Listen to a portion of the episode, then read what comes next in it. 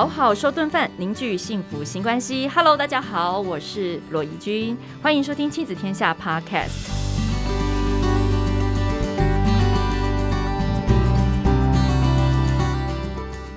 哎，这现在呢，正想要问大家一个问题，就是你假爸不？哇！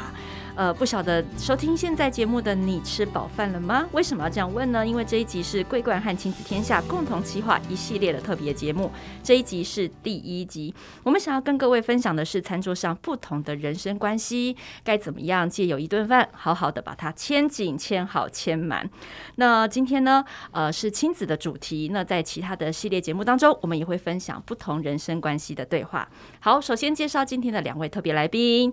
那第一位是我们的三宝妈童书会者，也是我们无意良木的作者赖小妍，欢迎小妍。Hello，大家好，我是小妍。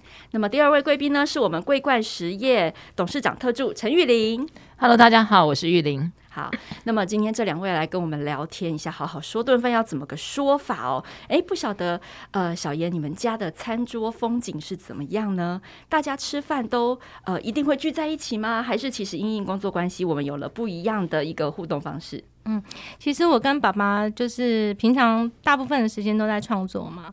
那尤其是爸爸，他需要很多时间，他要酝酿，他在他的空间里面酝酿。他常常就是会自己吃饭。那你如果说又要叫他出来再跟大家一起吃饭，他变成是，他又要进去配他的那个影片加，就是跟吃饭，那他的那个时间就会拉很长。所以其实我不太会坚持说一定要。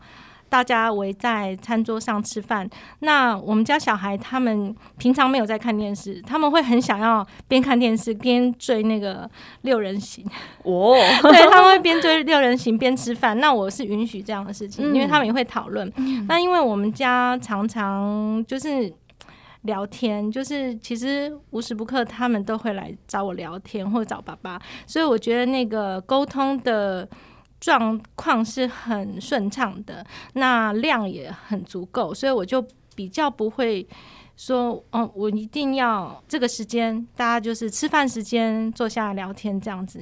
对，嗯，比较不拘形式，而且一打三呢，每一个三个小孩现在的生活应该都非常不一样，有的各自行程不同，对不对？对，那有的时候他们会自己两个一起聊天，然后做什么事情，就是一起创作或者一起画画，然后或者是三个，因为三个小孩他就是一个小社会，所以有时候你还要设计一下独生子女的行程，有。啊，独生子女行程，像今天陪我来的就是老二，对。对，所以小严家其实已经。呃，打破了我们传统的那一种强调，一定要大家聚在一起哈，说一个吃饭的，然后大家都要从家里的各个角落冒出来的那种仪式感，其实非常符合我们的双薪家庭的这样状态。特别是大家有听到吗？小严他其实蛮尊重孩子的生活节奏。所以呢，他他不会轻易的用吃饭去打断孩子正在享受的一个心流状态。呃，桂冠在过去其实有参加过非常多的餐桌实验，观察好像是一个人类学一样，观察着台湾各个不同的风景。嗯嗯嗯。可不可以跟我们分享一下其他家庭的风景呢？好，其实桂冠从二零一八年开始做好好说顿饭，就是我们在今年走到五十二年，我们想要倡议是在这个社会里面，你其实开始回去餐桌上转动那个人跟人之间互动的关系是非常有价值的。那当然，我们从二零一九年开始，其实就做了非常多的社会实验，是走到台湾各个家庭里面去看每一个家庭的生活形态。那我们做这件事情跟其他人可能有点不一样，就是当我们公司内部常常想说，哇，我们怎么会想要这么做？其实有一个原因，是因为。现在的环境跟文化，还有小孩的教育养成，其实是非常多元的。在那个多元状况底下，我们在讲的其实是一个包容，就是我们尊重每一个家庭。就是有些家庭其实是有餐桌的，有些家庭其实是没有的。我家就没有。对，但但是你呃，你说在这件事上关系上或沟通上面有没有什么样的落差？其实没有的，那是关于值跟量的问题。是，所以我们就看到一些很有趣的案例是，呃，曾经有一个妈妈，她其实从前都是开自助餐店。哦。你们就想象一件事，开自助餐店，你每天是要炒很多菜，做很多料理。至于他应该不是一件很难的事。可是他有三个小孩，他的三个小孩分别是国小、高中跟大学。他每天晚上就是在传统妇女里面，我会认为就是你看每天回来，小孩就是要假几顿休哎，嘿，所以他每天从四点煮一顿。七点煮一顿，晚上十点再煮一顿。她是一个自助餐的妈妈，但是她对她来说，每天要煮三三顿的晚餐是一件非常困难的事，因为要符合不同孩子的生活形态。对，然后以及因为他们其实比如说有些是补习，有些是打工，然后有些是四点都是国小下课时间，大学又想吃宵夜。对，然后我觉得非常有趣的是，我们就跟他做了二十一天，就跟着他的家庭去做一些观察跟脉动。二十一天之后，其实我们有个结束的工作坊。嗯，他大学儿子就打电话来给我们，他们就说：“ 他说我想要知道我妈到底参加什么活动，因为我妈最近走进去厨房，我看她的背影是开心的。”然后他三个都是儿子嘛，他妈妈在这里面做了一件事情是，我不知道他他他儿子的大学为什么需要带便当，但是他就是帮他小孩带便当。他开始他妈妈开始去 Google 跟搜寻可爱造型便当，你们知道那个落差在哪吗？落差就是一个儿子 要用可爱造型便当，妈妈还是用他认为比较有趣的方式在做这件事情，但他儿子。拿去学校之后，他打开便当，是所有人都在说：“天啊，你妈也太强了吧！”他他他儿子回来就说：“妈，你明天帮我继续带。”就是一开始妈妈在做这件事的时候，她没有想过，她本来想说我儿子会不会嫌弃我。然后当他要去找可爱造型便当的时候，他会发现，其实他以前都忙于只我就是做一顿好吃的就好了，对对。但是他国中的儿子会帮他搜寻了。所以，我们其实在这个家庭里面看到一个很有趣的状态，就是我们一直觉得在每一件事情上都会是单一角色在负担这件事。可是事实上，那个参与跟共创的过程，以及当妈妈告诉他的小孩说这个东西我好像不大会，然后我们可以怎样的时候，你会发现哦，那个家庭会因为我们这个实验开始有一点情感上面的小小变化。可你说他们是不是感情不好？其实不是，而是让每一个人在每个位置上都做他开心的事，然后所有的夸奖是其实是来自于。第三方的，所以第三方是可能是大学同学夸奖他小孩啊，突然觉得天呐，我妈真的还蛮厉害的耶。那当是这样的时候，其实可以化解某一些尴尬可能的状况，就是当他的大学回去跟他妈讲说，我同学都觉得。我的造型便当很可爱，你知道妈妈跟小孩的对话开始不同了，对，那是因为有另外一个第三方的角色进来了，所以这是我们在这两三年里面，我们大概超过将近一百个家庭，然后这是一直都让我印象非常深刻的。那这个妈妈后来在给我们回应跟纪录片的时候，我觉得她讲了一句非常感动的话，就说。我不知道我可以为我的小孩留下什么，可是我可以留下一个他永远会记得的味道，因为我没有办法陪他长久的。对，所以这其实是在整个我们在推广社会实验的时候，在看的是，因为有这些家庭，其实他们很乐于回馈，他们也。很非常尊重他们自己，跟我们也非常尊重他们说的可能，所以他们在这段里面就玩的非常开心。嗯，对，那当然就是这个计划，我们还是会持续的进行。那就是这，这就是现在台湾社会跟台湾家庭可爱的地方。对啊，他妈妈整个走上了 IG 风潮，欸，哎，好意外的图文创作者，把这个好好说顿饭跟这个餐桌的这个仪式，把它变成了另外一种互动的元素。是，是哇，那。呃，其实，在现在的这个工商社会里面，你会发现越来越多的家庭，他已经脱离了那种很固定的仪式感哦。那那个固定的仪式感，并不是不在哦，而是他开始呃溶解在生活的每一个场景里。有可能是小孩子自己特别喜欢做料理，是，比如说像我好了，我们家的小孩是特别喜欢做料理的人啊，但是本人就是一个。呃，没有办法处理厨房之事的人，哎，没想到角色也可以调换过来。对，我做一个最不擅长的事情，让孩子来当我的老师，哇，忽然觉得这件事情好轻松。其实对于这件事情，我们也有一些很，我就包含我自己的家庭有一个很明确的看法，就是当然我们可能待会后面会提到，就是说。呃，到底在餐桌上面，不管是句点或逗点，有时候你在跟小孩沟通的时候，其实你很想要了解他很多，可是他总会告诉你说还好啊，没有，就这样。是，对。嗯、可是事实上，后来我发现，真的可以不断的往下延续，其实是来自于我告诉他我不会什么。没错。对，这待会我们后面可以分享这个经验。既然讲到据点跟逗点，我们就来想想看，我们自己在餐桌上面何时曾经当过据点王跟逗点王？小严，你的经验呢？我小时候呢，我们家就是我爸妈都是公务人员，然后他们就是有很固定的上下班时间。嗯，那我妈妈就是其实我父母啦，他们就很重视说一定要七点就坐在餐桌上大家一起吃饭。可是其实我和我哥现在就是有那个胃溃疡，就是那时候样子，因为我们在餐桌上就会一直被念。被骂哦，对，其实难得看到你们两个都到期了，该讲的话一定要讲。对，而且其实以前的父母他们就是好的不会讲，他觉得你要纠正的我才跟你讲好的，他觉得好的是应该要谦虚。对对对，就是你好的我为什么还要讲呢？我现在就是要告诉你哪里不好，你要改进。所以我其实对大家聚在一起吃饭的。不是印象不是说印象很不好，因为我们家一开始就是我们搬搬到台北之前，就是空间还比较大的时候，我们都会一起吃饭，其实是很开心的。就是大家一起会讲学校的事情啊，遇到的事情是很开心。那我们现在也没有，呃，比较没有在一起吃饭，我们还是就是沟通还是蛮顺畅。所以我觉得说，呃，重点是在有没有那种凝聚的感觉。嗯，对。那因为我儿子他像刚才。平均也有讲说，就是像我自己，我不能，我是蛮喜欢煮的，可是我就真的是很没有时间。那我儿子在去年疫情的时候，他就开始自己上网 Google 那个，也很像，就是刚才分享的很像，他就 Google 很多早餐的各种料摆盘，对不对？对，然后他就会，他前一天他会叫我先去。上网去买好材料，那他会写食谱，还画食谱，超级可爱。然后他就每天起来准备早餐给给大家吃，嗯，他就会提早半个小时、二十分钟，他提早就是做早。他他很有，就是很有兴趣，然后他也很有热忱，就一直做。他的食谱就一小本这样子，很还还会画，还会画几颗星。然后失败了，成功了，这样子，还拍照。我觉得这本应该给我，让我从头开始。我觉得好可爱，因为有一个记录。那他其实不是为了吃这件事情去做这个事，他在创作。对，他其实用创作的心情去做这件事情，那我觉得很可爱，很。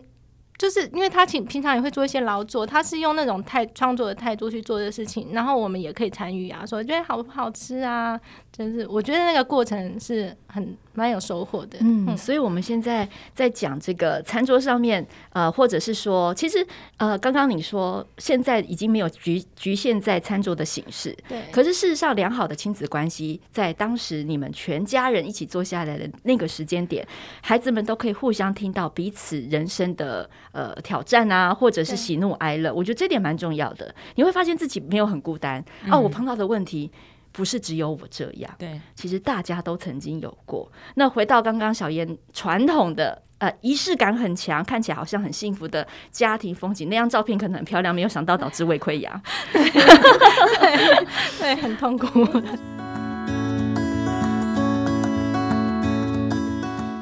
哎，那现在你自己经营的家庭跟过去一定也很不一样嘛？这样子听起来非常的不一样。你觉得，呃，过去爸爸妈妈在跟你互动的那个沟通的过程，跟你现在跟孩子沟通的过程，两个最大关键的不同在哪里？我我因为我们家是超级权威的那种家庭，就是你你是不可以反驳，就是大人的意见。那我自己在经营我跟我小孩的关系里面，如果说我们现在。因为我小孩都大了嘛，然后我们现在不去讲那个亲子关系的困难，是那种很繁杂的照护的那个东西。我们不讲的话，其实我觉得现在父母比较常遇到的是，当小孩他想要做的决定，他他想要进行的事情，不是你想要的，嗯，就是你觉得这是不可行的，嗯，你该怎么办？嗯，因为像我们自己都会，因为我们已经是出社会这么久了，遇到很多事情，我们看的那事情好像呃，就是真的不 不行。那你要怎么抉择？你要放给他去，真的真的是一件非常困难的事情。但其实我有经历过几次，因为我小孩最大的现在十五岁，然后包含他升学，他真的是没有要按照我说的。那你那时候该怎么办？其实我现在的做法就是我，我我我就不再去。跟我以前的原生家庭一样，我我我会留一个空间，叫做他可以在十年或二十年后，他回过头来说：“哦，我那时候就是因为我跟我妈说我不要听你的，所以我成功了。”就是我会留一个空隙去让他，因为他的坚持，然后他还是做他自己。嗯，那即便我就是要捏大腿啊，然后就是忍住，忍住，就是好，我不要用我的判断去。告诉你一定要这样，而且我也不会去说，好啊，你去啊。其实小孩就不敢了。对啊，因为那个态度其实就是你敢去，你试试看。对啊，你好好好，那你就你就不要，你就你就去，或者是你就好，你就不要学这种态度，让小孩不敢。嗯，然后我我是尽量不要用很权威的方式去控制小孩，因为我觉得尊重。每个人的人生还是一个最大的基本的观念吧。嗯，其实从刚刚听到现在，不晓得大家有没有发现一个很大的关键点？我们从头到尾都没有在讲沟通的技巧。对，没有。我们都一直在讲的是那个空间，就是人跟人最基本的。对对。那那个空间其实刚刚听下来，感觉就是一个字叫容错。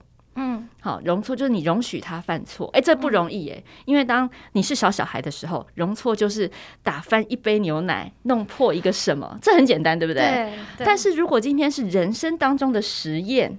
哦，他必须要花时间，然后有一些成长才能够得到的功课。这个时候，爸妈可能就真的很多人会忍不住了，就会在餐桌上耳提面命了。对，对我想小严刚刚讲的应该就是这个容错的空间。对，我是可以容许小孩他去尝试，那他知道你的放手以后，他会。嗯更努力，因为像我女儿她，她我我这样简单讲一下，她就是决定她要先升高中，她其实可以多待一年。那我眼看着就觉得说，哇，你这样可能对于升学你会更辛苦啊，你变成时间准备时间比较短啊。嗯、那她后来告诉我他的决定，我也是觉得说，好吧，即便最后的结果不是你想象的，那也就是你自己的决定。那可是你就会眼看着他，因为他自己的决定。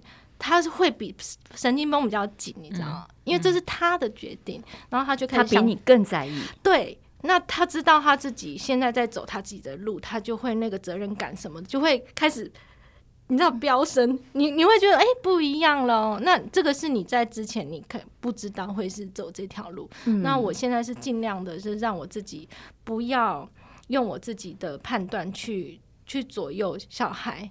因为他，我觉得小孩他们的最大最大的优势是他还小。对啊，有我记得有一位这个呃很厉害的人曾经说过一句话：世界之所以会变得更好，是因为下一代的人不听上一代的话。哦，就是倪匡是吗？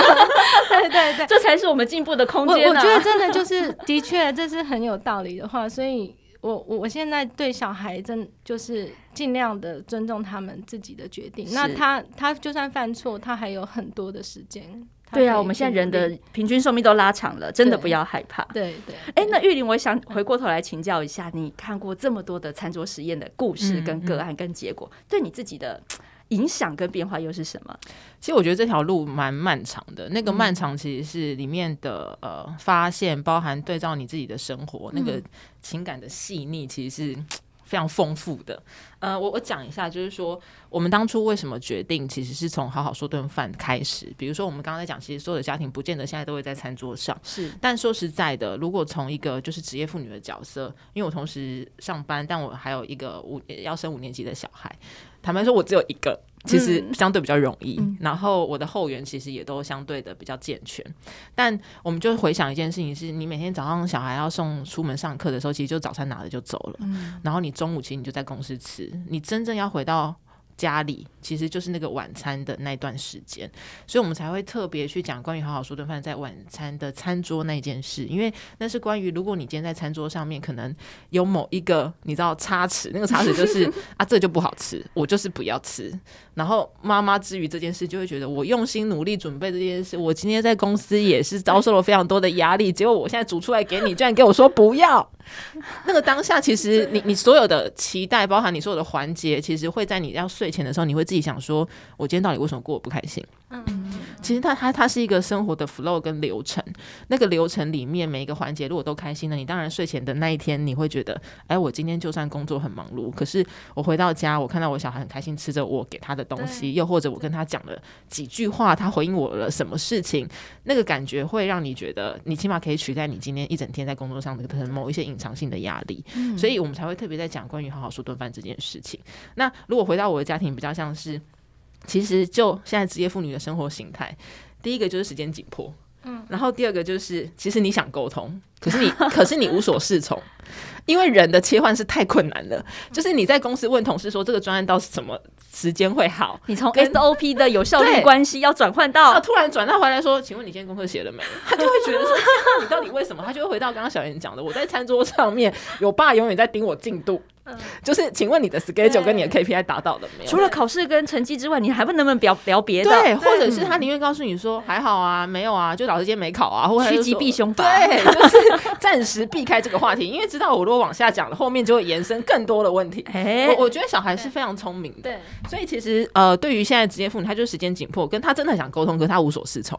然后另外还有一个部分就是，她其实连他自己都不知道他今天过了什么样的日子。嗯，我我我觉得这是一个非常关键的，就是我们在看很多家庭的形态，包含我自己，嗯，妈妈或者是所谓的备餐者，或是在家里里面关于。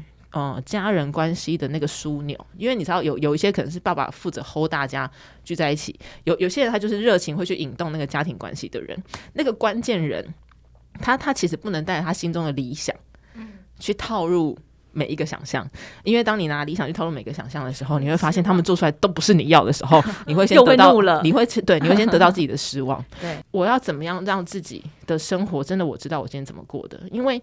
当你很清楚知道自己怎么过的时候，你你你会有更多分享的。比如说，我发现我今天是怎么过的。我今天可能发现哦，有个案子实在太有趣了，我没想到对方答应了，那是关于我的喜悦的。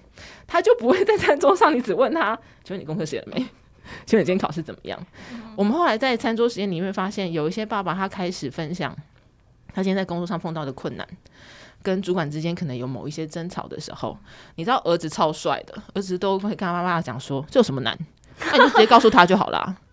然后爸爸突然惊觉说：“对啊，我为什么不能直白的说？嗯，就是那是回到，因为他们年轻，因为他们是小孩，所以他拥有当初我们最纯粹的那个初衷跟看法。”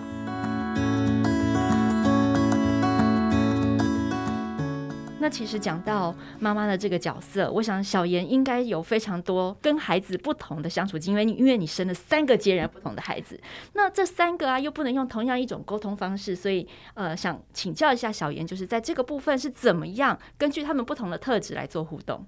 好，我们家小孩大的现在十五岁，其实跟我的沟通是很顺畅，他也没有所谓的呃所谓的叛逆期或怎么样。我觉得所谓叛逆是来自于可能对象是谁哦。如果说他真的不想要让我展现我自己要的，那我真的没有办法。那可是我的小孩，我自认为啦，他没有所谓的叛逆，是因为他不需要啊，他不需要做这件事情。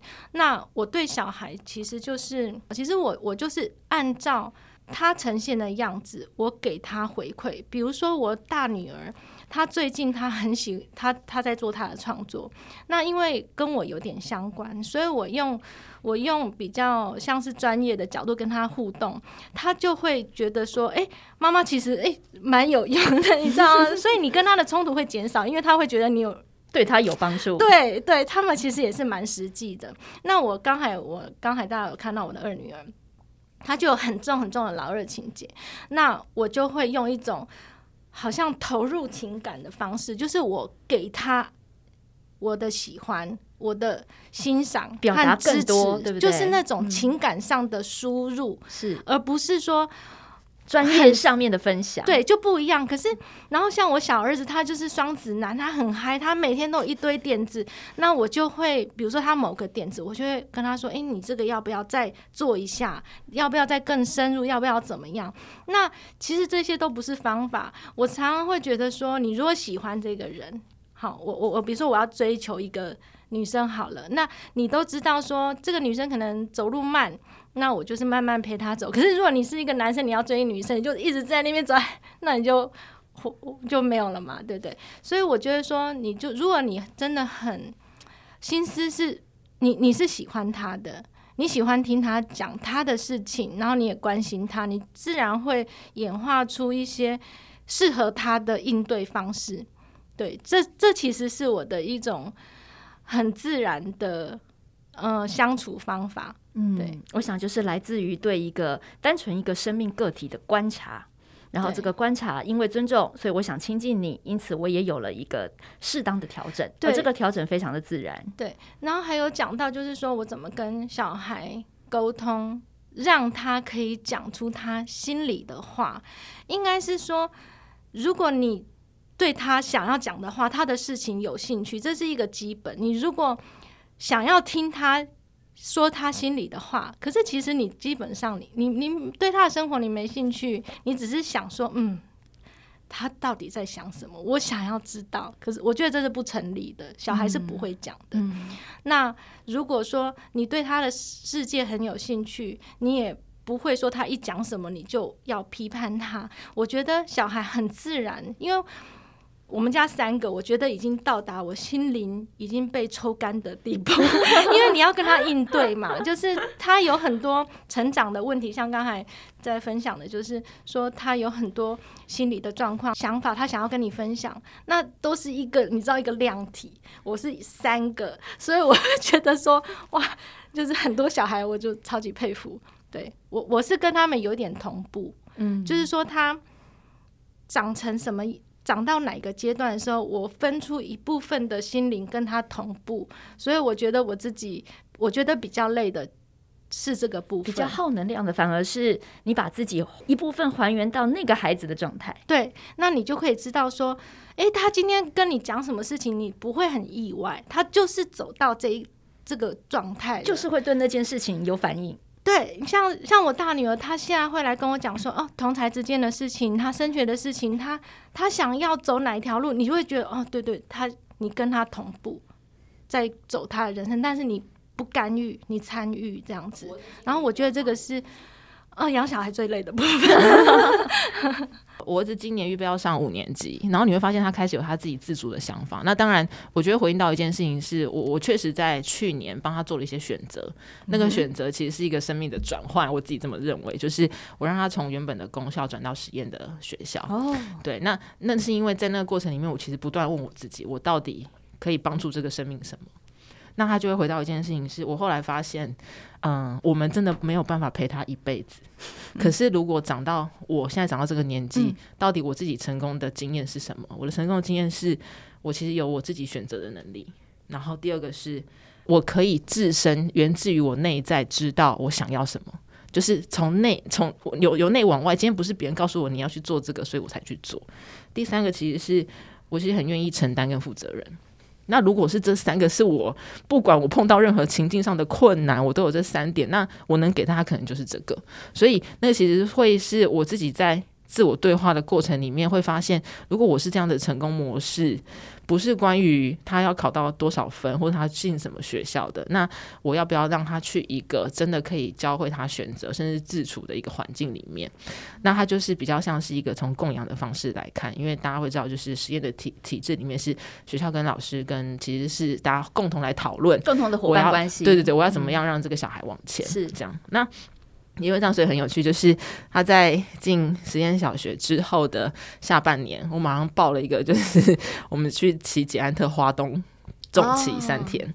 这这确实是来自于我的安排的，因为这东西你问他好不好，其实他很难去，他没有经验去判断好不好。对，对，所以我帮他排了一个十二月，我们就去了花东重骑三天。那你们一起去嘛？对不对？我们一起去，然后反正总长大概就是一百一一百多公里。是，然后这过程中他必须要自己骑单车。那当然就是因为我我心里有个想法，就是。如果我从以前的生活经验是，我都提早与别人做很多别人未来会做的事，那我以后就可以学更多嘛。我其实从小的教育是这样，所以我就想说，那他去年是四年级啊，嗯、我不用等到六年级再去壮游啊，我其实四年就可以帮他报了嘛，所以我们就去了。那当然大家会知道，就是有骑车会知道的，就是花东纵谷里面其实有一个非常难爬的，叫做玉长公路。是，然后我们坦白说，我自己不知道它到底会长怎样，就是妈妈本身。不是很理解，真的会怎样？那反正就去啊，就是妈妈就是一个觉得啊怕什么，好就去这样。然后你就会发现，他其实骑完那一段之后，他就算用牵的，他也要自己牵上去。他是我们全团最后一个到的人，可是他一到，他过那玉长宫的隧道之后，是全团站起来给他鼓掌。其实那个当下，我比谁都还要感动。那个是来自于不是我肯定他的，是这个团体。看见他，其实就算他在最后，保姆车都跟在后面，问他要不要上车，他说我不要。我就是要牵，我要自己签到上去上面，那个就是我们拿不走的，那是他自己真的一脚一脚去踩出来的生活体验。那当然就是也因为这样，所以他开始他你知道人就让他开始带了一些信心回去，所以他的下学期包含进入了整个实验小学之后，其实他你就发现他开始知道我可我有能力选择，嗯，然后我今天做的选择我要自己负责任，你没得含扣的。对那当然也因为这样，所以我自己就开始，我自己也做了非常多，嗯、呃，比较像是运动体能的东西。那我会告诉他是我现在做什么运动体能，我会做到什么样的项目。然后你就会发现，因为其实学校老师跟家长之间是很靠近的，所以嗯、我前阵子去去了呃骑单车环岛。然后他当然在学校上课嘛，可是你就会发现，就是学校的老师会说：“哎、那个某某某，你妈去环岛，很厉害耶。”然后等到你回来的时候，我我本来想说：“天啊，我去九天，我会不会不在他身边，没有陪着他？”没有，他回来的时候：“妈，我跟你说。”那个学校老师说：“你妈去环岛，在全班同学面前说，你你当下你就觉得还好，我去环岛，就是你会知道，其实你跟他之间是有这整个社会关系脉络的共生，然后他跟这个社会环境是有连接的，所以那是关于当他知道的时候，其实是哦，原来他是一个跑在我前面的人，但如果我愿意，我可以跟他一样，所以这是来自于。”我到底想要成为一个什么样的人？跟我在整个对话里面，我到底可以带他看到什么样的风景？所以，当我体认到，如果呃有选择、有承担的能力，最终回到的是，那我就不能是他的天花板。嗯，就是我愿意去看更多世界的时候，他会从旁边有他的观察，但我没有要他怎么样，是他可以选择。对，那我觉得那就会回到在关系上面，或许我们会透过原本餐桌的形式，但更多的其实是在整个生活的 flow 跟教养环节里面，是你的标杆在哪里？然后那个标杆是那个标杆不是绝对一百分的那一种，是你有示弱的，你有臣服的，你有丰富的，你有体验的。然后在小孩很小时候跟他讲这件事是最宝贵的，为什么？因为不要想，不要觉得小孩听不懂，他们是比成人还有体验的一群人。他的体验往往用字两三个字，但非常的精准。然后所有的能量来源有大部分的时间，可能是因为你跟他多聊，所以你会来自于他。这才是我觉得在呃整个不管是餐桌上面的亲子关系，或者是生活上面亲子关系，我觉得是一个比较呃可可复制，然后也可。越来越有运行的一个状态，比较不会 轻易的进入各种据点了。对啊，因为其实玉玲的经验告诉我们，他其实是把各种他生活里面想要实践的东西，一直不断源源不绝的去实践他自己，而这个自己呢，会进而丰富了妈妈的这个角色。所以妈妈为什么我们常常说妈妈的角色不是只有洒扫啊、打扫跟这个煮饭哈，而是说你想让妈妈的这个角色更加的立体跟丰富。那在餐桌上不要成为据点王，其实就是来自于你对自己的觉察跟热爱。是是是。好，那讲到丰富妈妈自己本身这个。这个角色要更立体化，小妍，你的经验呢？我我在很长一段时间，大概十几年哈，我的生活其实是非常的累、很混乱的，因为我没有像大家可以去上班啊，然后可以脱离家里几个小时这样。我大部分的工作的场所就是餐桌，然后我要同时。做很多家事，带小孩，然后一边工作。那我很多事情常常都是混着，我也没有所谓的上下班时间。嗯。那有常常有人在问我说，在你在这样子的环境过程中，怎么样保持自我？很常常有人在问这个问题。其实我我在本质上是一个非常自我的人。我结婚以后，我觉得我惨了，我就是当人家太太妈妈了，我就觉得很痛。其实。有一小段这个心路历程，心路历程。那我其实我是一个不太会让自己沉溺在我不喜欢的状态里面，就是我知道我不喜欢这样子了，我就会去改变。那其实。有人会问我说：“哎、欸，你自己会画会写啊？为什么你就好像投入在我先生的那个事业里面？”其实我得说，目前现在的状态就是说，我的工作也好，我我带小孩的风格也好，全部都是我喜欢的。嗯，就是说，乃至于我家里要怎么布置，要买什么，我怎么跟小孩对话，然后我捡哪一些工作，就是我们家所谓家庭事业好了，捡哪些啊，画插图也好啊，写文字也好。其实都是我喜欢的，是。然后这样子我，我我我不太会觉得说啊，我失去了什么，我不会让我自己去啊，好像觉得说好像溺水了，我被家庭捆绑了。那可能有些人会觉得状态是这样，你就是当妈妈，你就照顾小孩，你就是辅辅助家庭。那可是其实所有的事情，我会掌握在我喜欢，我也甘愿，我很我很乐于做这些事情，嗯、这样子。嗯，所以我想小妍的自我实现，应该最大的关键在于，我并不在意别人对这件事的看法或定义是什么，而是把自己维持在我去挑选我喜欢的角色，去经营它，去实践它。对我，我其实不太会去在意，就是别人怎么怎么看我这个角色？我我会做我自己喜欢的事情，连呃，比如说我我真的累了，好，我我觉得最近很辛苦，我我真的可以就是很放空、很耍废，然后 就是小孩觉得说妈妈都放生他们，我也可以做到这个样子，对。谢谢小妍的补充，给我们带来耍废这个概念哦。其实耍废有的时候呢，就是腾出一些空间来，适度的放手，才能够呢好好的观察彼此的样貌跟兴趣。关于这个部分，玉玲有相关的经验吗？其实自己小孩会有他自己的想要，你会发现，比如说我发现我儿子他对于历史，然后地理类他是非常有兴趣的，所以他对于那种去看那种什么台北古迹呀、然后跟现在你知道国际各种局势。他比我还要熟，然后他更知道他去哪里听 podcast，就是哪些可以找到这个资讯。然后他可以看着那个电视上面的新闻，比如说可能哪些战斗机，他会说出那个很很清楚的那个名字。我想说，天啊，他完全进入一个我没有办法理解的世界。这样，可是他就会回到刚刚可能跟小妍同步有个想法，就是说，呃，事实上当然我们不可能陪他一辈子，可是我能做就是我陪跑。他他就在他人生的赛道上，我就陪跑，方向是他决定的。然后我就跟他陪跑，陪跑的目的是我可以协助配速。其实是什么时候你会过大量，或者什么时候其实是你可能需要，你也可以休息的，就是因应他不同的，的对，因应他不同的情绪的状况。嗯、所以我我觉得回到父母，或者是甚至是相对的，我就是一个养育他的人，或者是他的生命需要我灌溉的那个角度的话，我就是一个在他生命中的陪跑员。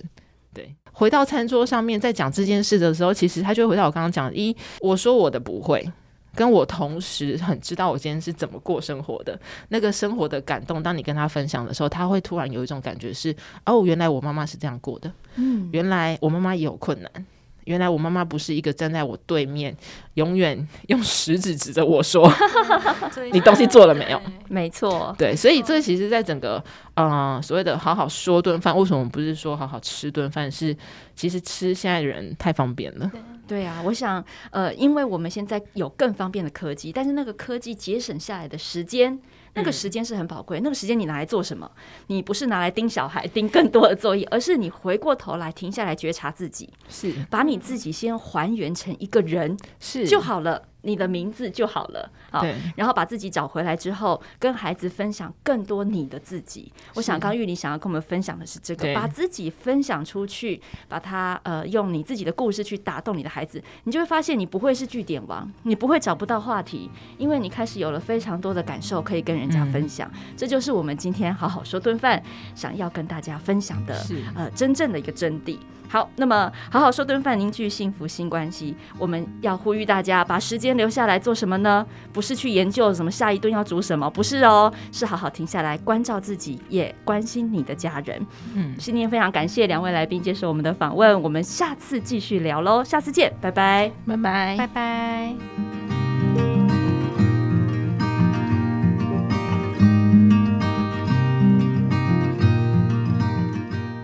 子天下 Podcast，周一到周六谈教育、聊生活，开启美好新关系。欢迎订阅收听哦！Apple Podcast 和 Spotify 给我们五星赞一下，也欢迎在许愿池留言回馈。我们下次再见。